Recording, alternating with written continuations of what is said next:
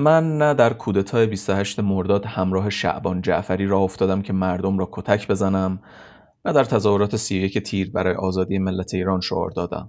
من نه توی کافه شهرداری سالهای دهه سی بستنی ایتالیایی سقف زدم، نه اصلا به مصدق رأی دادم. من نه در دادگاه لاهه برای انگلیسی ها دست دادم، نه اصلا بودم که از پیروزی ایران و گرفتن امتیاز نفت خوشحال شدم. من نه جد و آبادم را در جریان صد سال نفتخوری از جنوب ایران از دست دادم، نه در بیست و نهم اردیبهشت هزار و دویست و شصت و یک یعنی روز تولد دکتر مصدق تو این دنیای عجیب و غریب زن ناصرالدین شاه یا دختر فلان السلطنه بودم. حالا هم که دارم برایت قصه دکتر مصدق را می نویسم می توانم به شرافتم قسم بخورم که نه خودش را دیدم، نه با این انگلیس اسمش را نبر دشمنی یا پدرکشتگی دارم. گفتم بعداً شر نشود. یکی بود، یکی نبود. طبیعتاً اکثر شما دنبال اینید که بدونید بعد این یکی بود یکی نبوده قراره چه روایتی گفته بشه. این خاصیت داستان سراییه. داستان سرایی آدم‌ها رو کنجکاو میکنه بدون اینکه زیاد توجهشون رو جلب کنه. یعنی خیلی ناخودآگاه آدم‌ها شروع میکنن به شنیدن و جذب موضوع میشن. چند مدت قبل یکی از بچه‌های نویسش بهم گفت و بعداً هم توی مقاله که امروز میخوام بگم نوشتتش که وقتی که تو قسمت ویراستاری مقالات وبلاگ بوده متوجه شده که یه ویژگی مشترکی بین تمام نوشته‌هایی که بازخورد مثبت میگیرن وجود داره. اون ویژگی مشترک شیوه روایی و داستان سرایی تو نوشته‌ها بوده. یعنی نوشته‌هایی که از روایت و داستان برای پیشبرد مسئلهشون استفاده می‌کردن نوشته هایی بودن که با بازخورد مثبت روبرو می‌شدن. این رو من تو قسمت‌های مختلف پادکست بهش اشاره کردم که داستان سرایی یکی از مهمترین ابزار برای جلب توجه مشتری و دیده شدن متنه. داستان سرایی میتونه بهتون کمک کنه تا نظر بیننده رو جلب کنید و تا آخر متن با خودتون همراهش کنید. برای همین امروز ما رفتیم سراغ مقاله داستان سرایی حلقه گمشده بازاریابی. این مقاله در تاریخ یازده اردیبهشت هزار و چهارصد توی وبلاگ نویسش قرار داده شده. اگه دوست داشتین میتونید برین اصل مقاله رو اونجا بخونید. در ادامه من چند نکته از این مقاله برای شما خواهم گفت.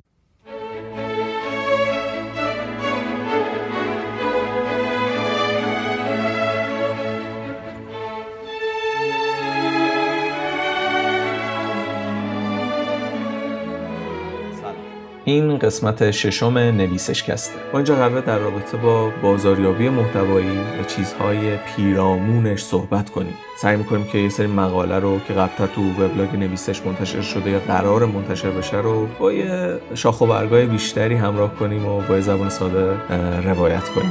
خلاصه اگر با محتوا سر کار دارین احتمالاً نویسشکست میتونه براتون جذاب باشه و برید به وبلاگ و سایت سر بزنید. و اگرم به محتوا برای کسب و کارتون نیاز دارین نویسش میتونه کمکتون کنه.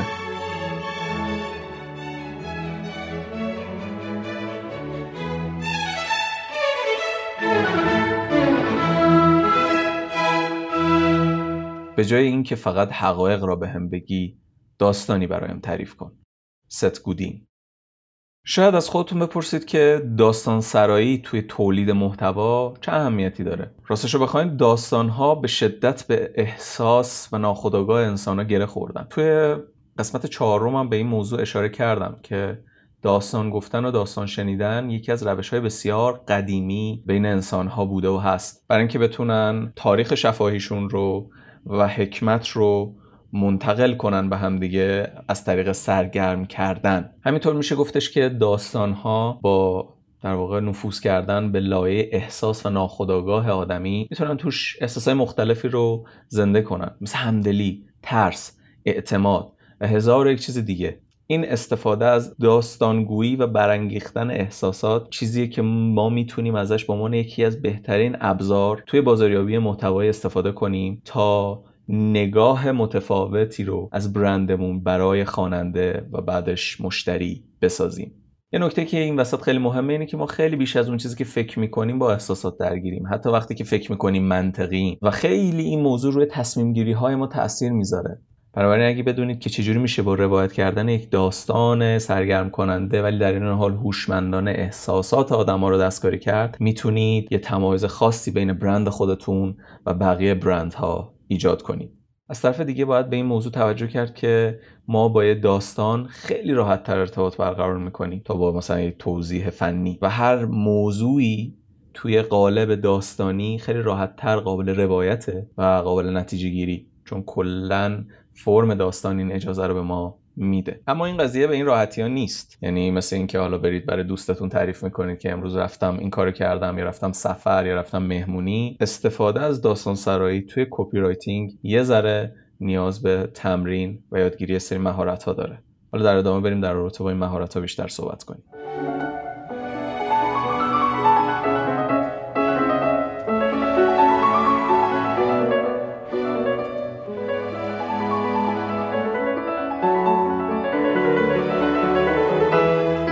چطور داستانگوی برندمون باشیم؟ کپی رایتینگ و داستان نویسی از یه جهت‌های بسیار به هم شبیهن. هر دوتاشون از قالب و فرم داستان پیروی میکنن. داستان همیشه داره مقدمه‌ایه که کلیتی رو میگه از موضوع تا خواننده رو بیاره توی فضا. یه قهرمان داره، حالا میتونه یه قهرمان یا تعداد قهرمان داشته باشه. یه سری یا یک گره اصلی داره و یه جایی هم این گره باز میشه و داستان تمام میشه که میشه پایان بندی. توی داستان سرایی ما باید از این عناصر استفاده کنیم برای اینکه بتونیم یک داستان منسجم و تاثیرگذار ارائه بدیم. حالا بریم یه ذره دونه دونه در مورد هر کدوم از اینا توضیح بدیم.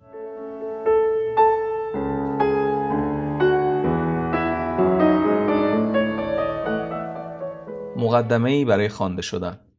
یه داستان خوب معمولا با یه مقدمه چینی شروع میشه. اینجوری نیست که یهو خواننده رو هول بده توی دنیا یا توی اتفاقی. سعی میکنه که خواننده رو آشنا کنه با دنیا، با شخصیت‌ها، و در واقع ذره خواننده خوب بگیره به داستان و بعد خط اصلی داستان رو شروع میکنه. تو نویسندگی تجاری هم شما میتونید از این تکنیک استفاده کنید. تو هر پست یا مقاله شما حدوداً صد کلمه فرصت دارین، یعنی صد کلمه اول مقدمه شما رو میسازه. تو این صد کلمه خوب شما حداقل دو کار انجام بدید. یکی این که سعی کنید با یه سری کلمات خاص و با یک روایت گیرا نظر خواننده رو به متن جلب کنید که تا آخرش رو بخونه، و در این حال حواستون به مسائل سئویی هم باشه. ما تو قسمت چهارم نویسشکست در رابطه با اینکه چجوری مقدمه جذاب بنویسیم نسبتاً یک توضیح مفصلی دادیم. اگه اون قسمت رو شنیدید که فبه ها، اگر نه حتما برید یک بار بشنوینش.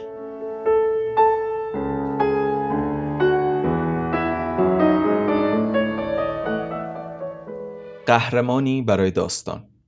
هر داستان یه شخصیت اصلی یا قهرمان داره حداقل، حالا تو حالت کلاسیک داستانگویی، و این شخصیت اصلی آدمیه که اتفاقات مختلف فراش رقم میخوره. تو کپی رایتینگ هم میتونید از این تکنیک استفاده کنید. یه شخصیت قهرمان یا اصلی داشته باشین و شروع کنید حالا یا به عنوان سوم شخص یا به عنوان اول شخص در رابطه با تجربیات و اتفاقاتی که داره برای اون آدم میفته تعریف کنید، و در واقع از این جمله طلایی که مشتری رو قهرمان داستان برند خودت کن به شکل عملی استفاده کنید. یکی از نمونه‌های جالب این موضوع یک کپی خیلی معروفی از جان کیپلز که تبلیغ کلاس موسیقیه. هر وقت حالا برید توی سایت و مقاله رو بخونید این تبلیغ رو میبینید، میتونید متن کاملش رو هم ببینید که هدلاینش اینه: وقتی پشت پیانو نشستم همه به من خندیدن، اما وقتی شروع به نواختن کردم علامت تعجب.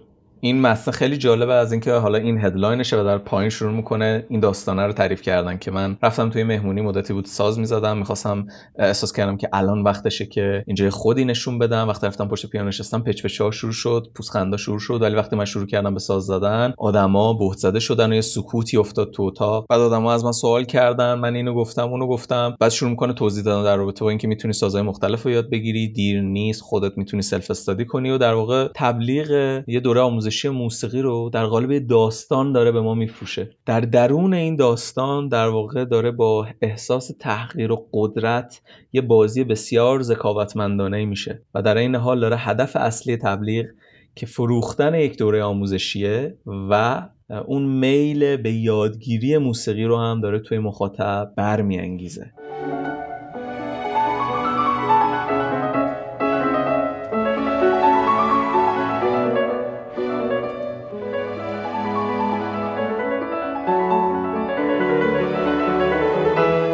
مشکلاتی برای حل شدن. معمولا توی یک داستان یه سری مسائل پیش میاد، یه سری اتفاق‌ها میفته که قهرمان داستان سعی میکنه که این مشکلات رو رفع کنه. از این تکنیک ما میتونیم توی کپیامون استفاده کنیم. همینطور مخاطب یک برند دنبال یه سری پاسخ برای سوالاش میگرده، برای چالشاش میگرده. اینکه چه میدونم اگه لک جوهر افتاد رو فرشم بعد چیکار کنم، اگه موتور ماشینم مشکل پیدا کرد بعد چیکار کنم، اگه خواستم فلان پولو انتقال بدم بعد چیکار کنم، اگه خواستم فلان جنس که مثلا توی استان دیگه است بخرم و چیکار کنم، نمیدونم اگه بخوام فلان مهارت رو یاد بگیرم چیکار کنم و خیلی چیزهای دیگه. خیلی این دامنش دامنه بزرگیه. کاری که شما باید به عنوان یک کپی رایتر بکنید این که مسئله ذهنی مخاطب رو درک کنید و بتونید این مسئله رو تو داستانتون بگنجونید و در این حال برید بگردید ببینید برندی که دارید براش می‌نویسین چه راه حلی برای اون مشکلات داره تا بتونید اون راه حل‌ها رو هم برای حل اون مشکل به مخاطبتون که قهرمانتونه ارائه بدید.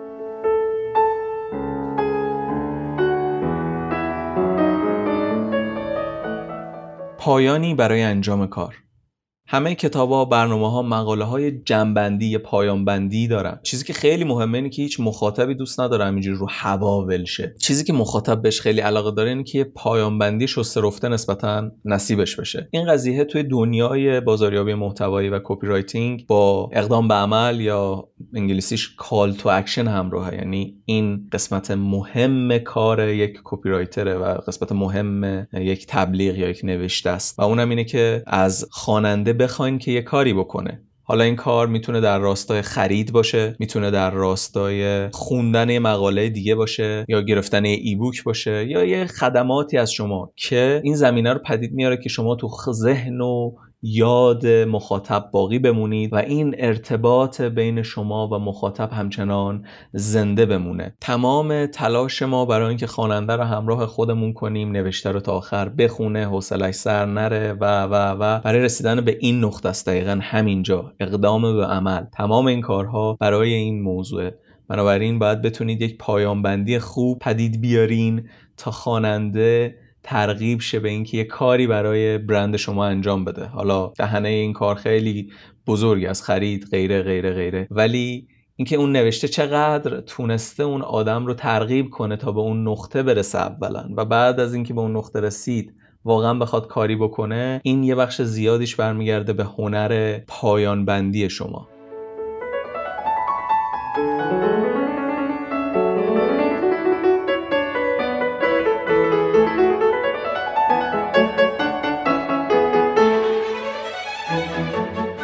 داستان سرایی هم مثل هر کار دیگه یه عالمه تکنیک و ریزکاری داره که میتونید برید بخونید و در جریانش قرار بگیرید، ولی ما برای شروع و دستگرمی پنج نکته که نسبتاً دونستنش و رعایت کردنش مهمه برای شما میگیم. شناختن مخاطب. دیگه مخاطب شناسی چیزیه که واقعاً جزء الزامات کار برندینگه. حالا توی این مبحث ما توی داستان سرایی خیلی مهمه اینکه داستان رو دارید برای کی میگید و اگر نمیدونید در واقع کمیتتون خواهد لنگید و از همه مهمتر اینه که واقعا انتظار نداشته باشین که اگه شما زمانی صرف نکنین برای اینکه مخاطبتون رو بشناسین، مخاطب زمانی صرف کنه برای اینکه متن شما رو بخونه. این خیلی رابطه علت و معلولی روشنیه. وقتی مخاطبتون رو خوب بشناسین میدونید که دغدغش چیه، چه جور داستان‌ها و روایت‌هایی براش جذابه و میتونید با استفاده از این موضوع براش یک داستان با ارزش تعریف کنید که مطمئنین حاضره تا تهش بخونتش. یه موضوع دیگه هم اینه که شما باید بدونید که دارید برای مخاطب می‌نویسید یا برای مشتری، چون فرق دارن این دوتا با هم دیگه. مخاطب خیلی گروه بازتر و بیشتری رو پوشش میده، ولی مشتری گروه محدودتریه. هدف نوشتن برای مشتری بیشتر ترغیبش به خریده، ولی وقتی دارید برای مخاطب بنویسید خیلی موقع میتونه صرفا آگاهی رسانی باشه، صرفا ایجاد به قولی awareness کردن باشه و خیلی چیزهای دیگه که الزاماً خرید جزئی ازش نیست. مشتری بیشتر با خرید در ارتباط مستقیمه، ولی مخاطب خیلی دنیای بازتری رو شامل میشه و مسئله اینه که مخاطب میتونه در ادامه تبدیل بشه به مشتری. بنابراین دوباره و چند باره تأکید میکنم که مخاطب شناسی رو جدی بگیرید.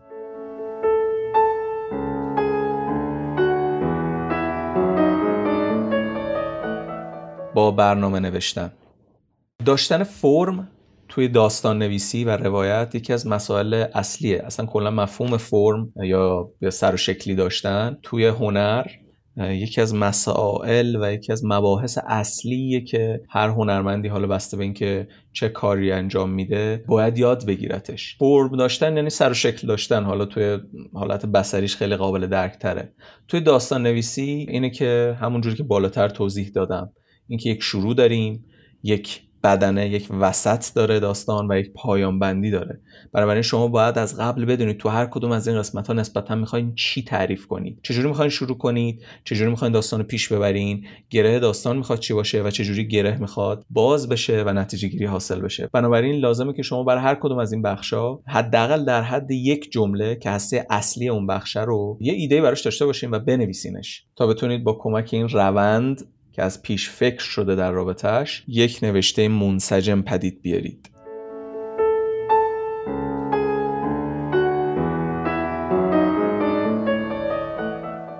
ساده نویسی.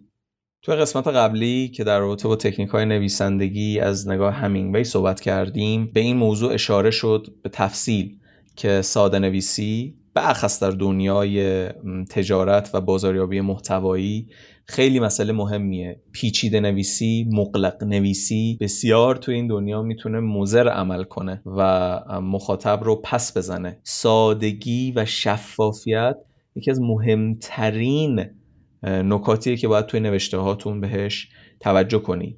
یعنی این یکی از الزامات نویسندگیه که قراره نوشته شما به ساده ترین شکل و به شفاف ترین حالت مفهوم و مقصودی رو که داره به خواننده منتقل کنه. یعنی اگه ده نفر، پنجاه نفر، صد نفر اینو خوندن، درصد زیادی نتیجه گیری مشترک کنن. اینجور نشه که هر کی یه چیزی فکر کنه. بنابراین از نوشتن کلمات پیچیده خودداری کنید و سعی کنید با ساده نوشتن مخاطب رو راحت‌تر به اون جایی که مقصودتونه برسونید.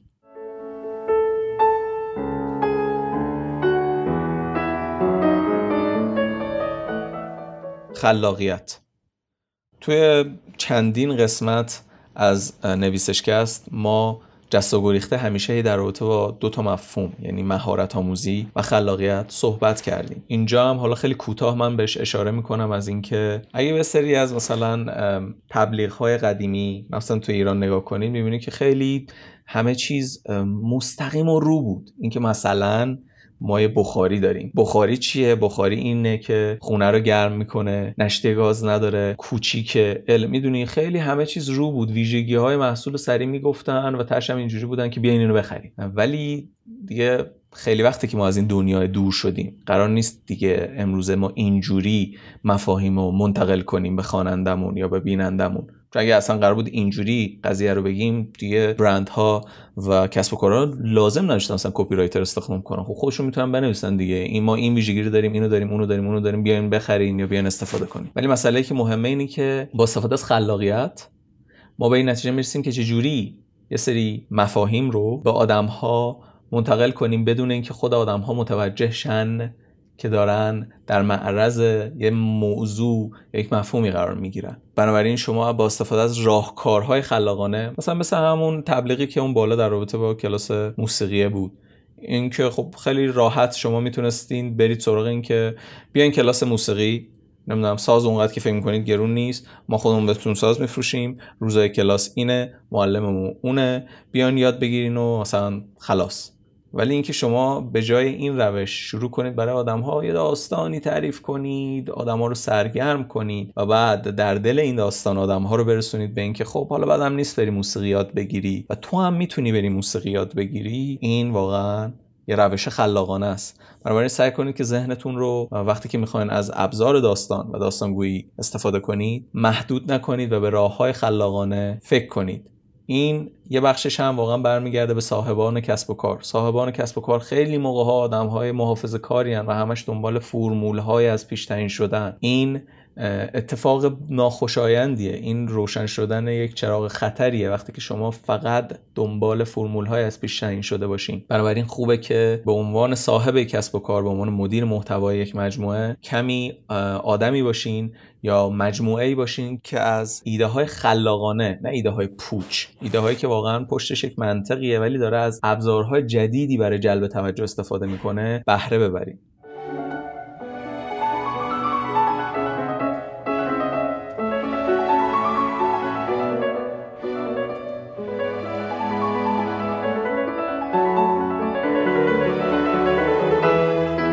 باورپذیری.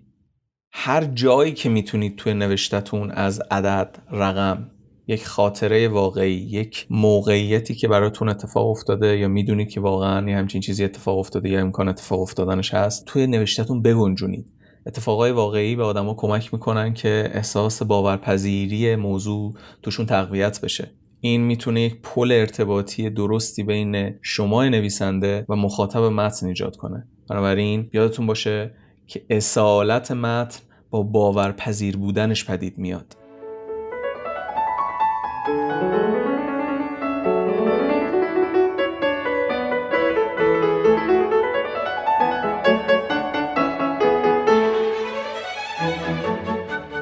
به عنوان نتیجه گیری لازمه که بگم یک تفاوت عمده نسبت به قدیم و امروز توی نوشتن محتوا به وجود اومده. توی قدیم شما به عنوان نویسنده محتوایی کافی بود که یه اطلاعات درستی رو از حالا برند یا از اون کسب و کار توی محتواتون بگنجونید، توی فرمت درستی، و کارتون تموم بود. ولی امروز این دیگه کافی نیست. امروز شما باید بتونید خواننده رو سرگرم کنید و در این حال مجذوب متنتون بشه. به نوعی، حالا مجذوب شاید خیلی کلمه بزرگیه، ولی به نوعی بخواد که این نوشته رو دنبال کنه. یکی از مهمترین ابزاری که به شما کمک میکنه تا بتونید این کار رو انجام بدید، استفاده از روایت و داستان سراییه. پس سعی کنید که این مهارت رو تو خودتون گسترش بدین. باز هم مثل هر مهارت دیگه‌ای طول میکشه تا بتونید این کار رو انجام بدید، تا بتونید بهش مسلط بشین. ولی با به دست آوردن مهارت داستان سرایی شما میتونید متن‌هایی رو بنویسید که مخاطبتون، کارفرماتون و مشتریتون بعد از خوندنش آدم دیگه‌ایه، حس دیگه‌ای رو تجربه میکنه و به این وسیله توی یاد و خاطره مخاطب بمونید. قبل از اینکه این قسمت رو تموم کنم لازمه بگم که متنی که در اول این قسمت خوندم مربوط میشه به تیکه یا مقاله که این مرد پیر تنها، نوستالژی بازی با سالگرد دکتر محمد مصدق. این بخش از کتاب قمر در عقرب یا چگونه تاریخ حال ما رو عوض می کند، نوشته خانم شرمین نادری، متعلق به انتشارات حرفه هنرمند. خیلی کتاب جالبیه.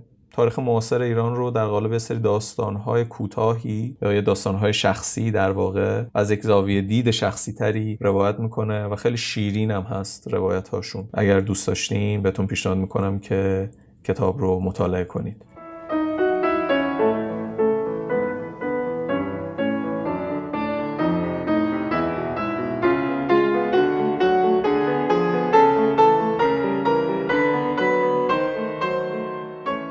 این پایان قسمت ششم نویسشکسته. شما میتونید قسمت‌های قبلی نویسشکست رو در وبسایت نویسش و تمامی پادکسترها بشنوید. همینطور با عضویت یا همون سابسکرایب کردن نویسشکست در پادکسترتون میتونید از قسمت‌های جدید باخبر بشید. اگر به دنیای محتوا و بازاریابی محتوا علاقه‌مندید، حتماً به سایت و وبلاگ نویسش سر بزنید. امیدوارم که شنیدن این قسمت از نویسشکست براتون جالب و مفید بوده باشه. تا قسمت بعدی، بدرود.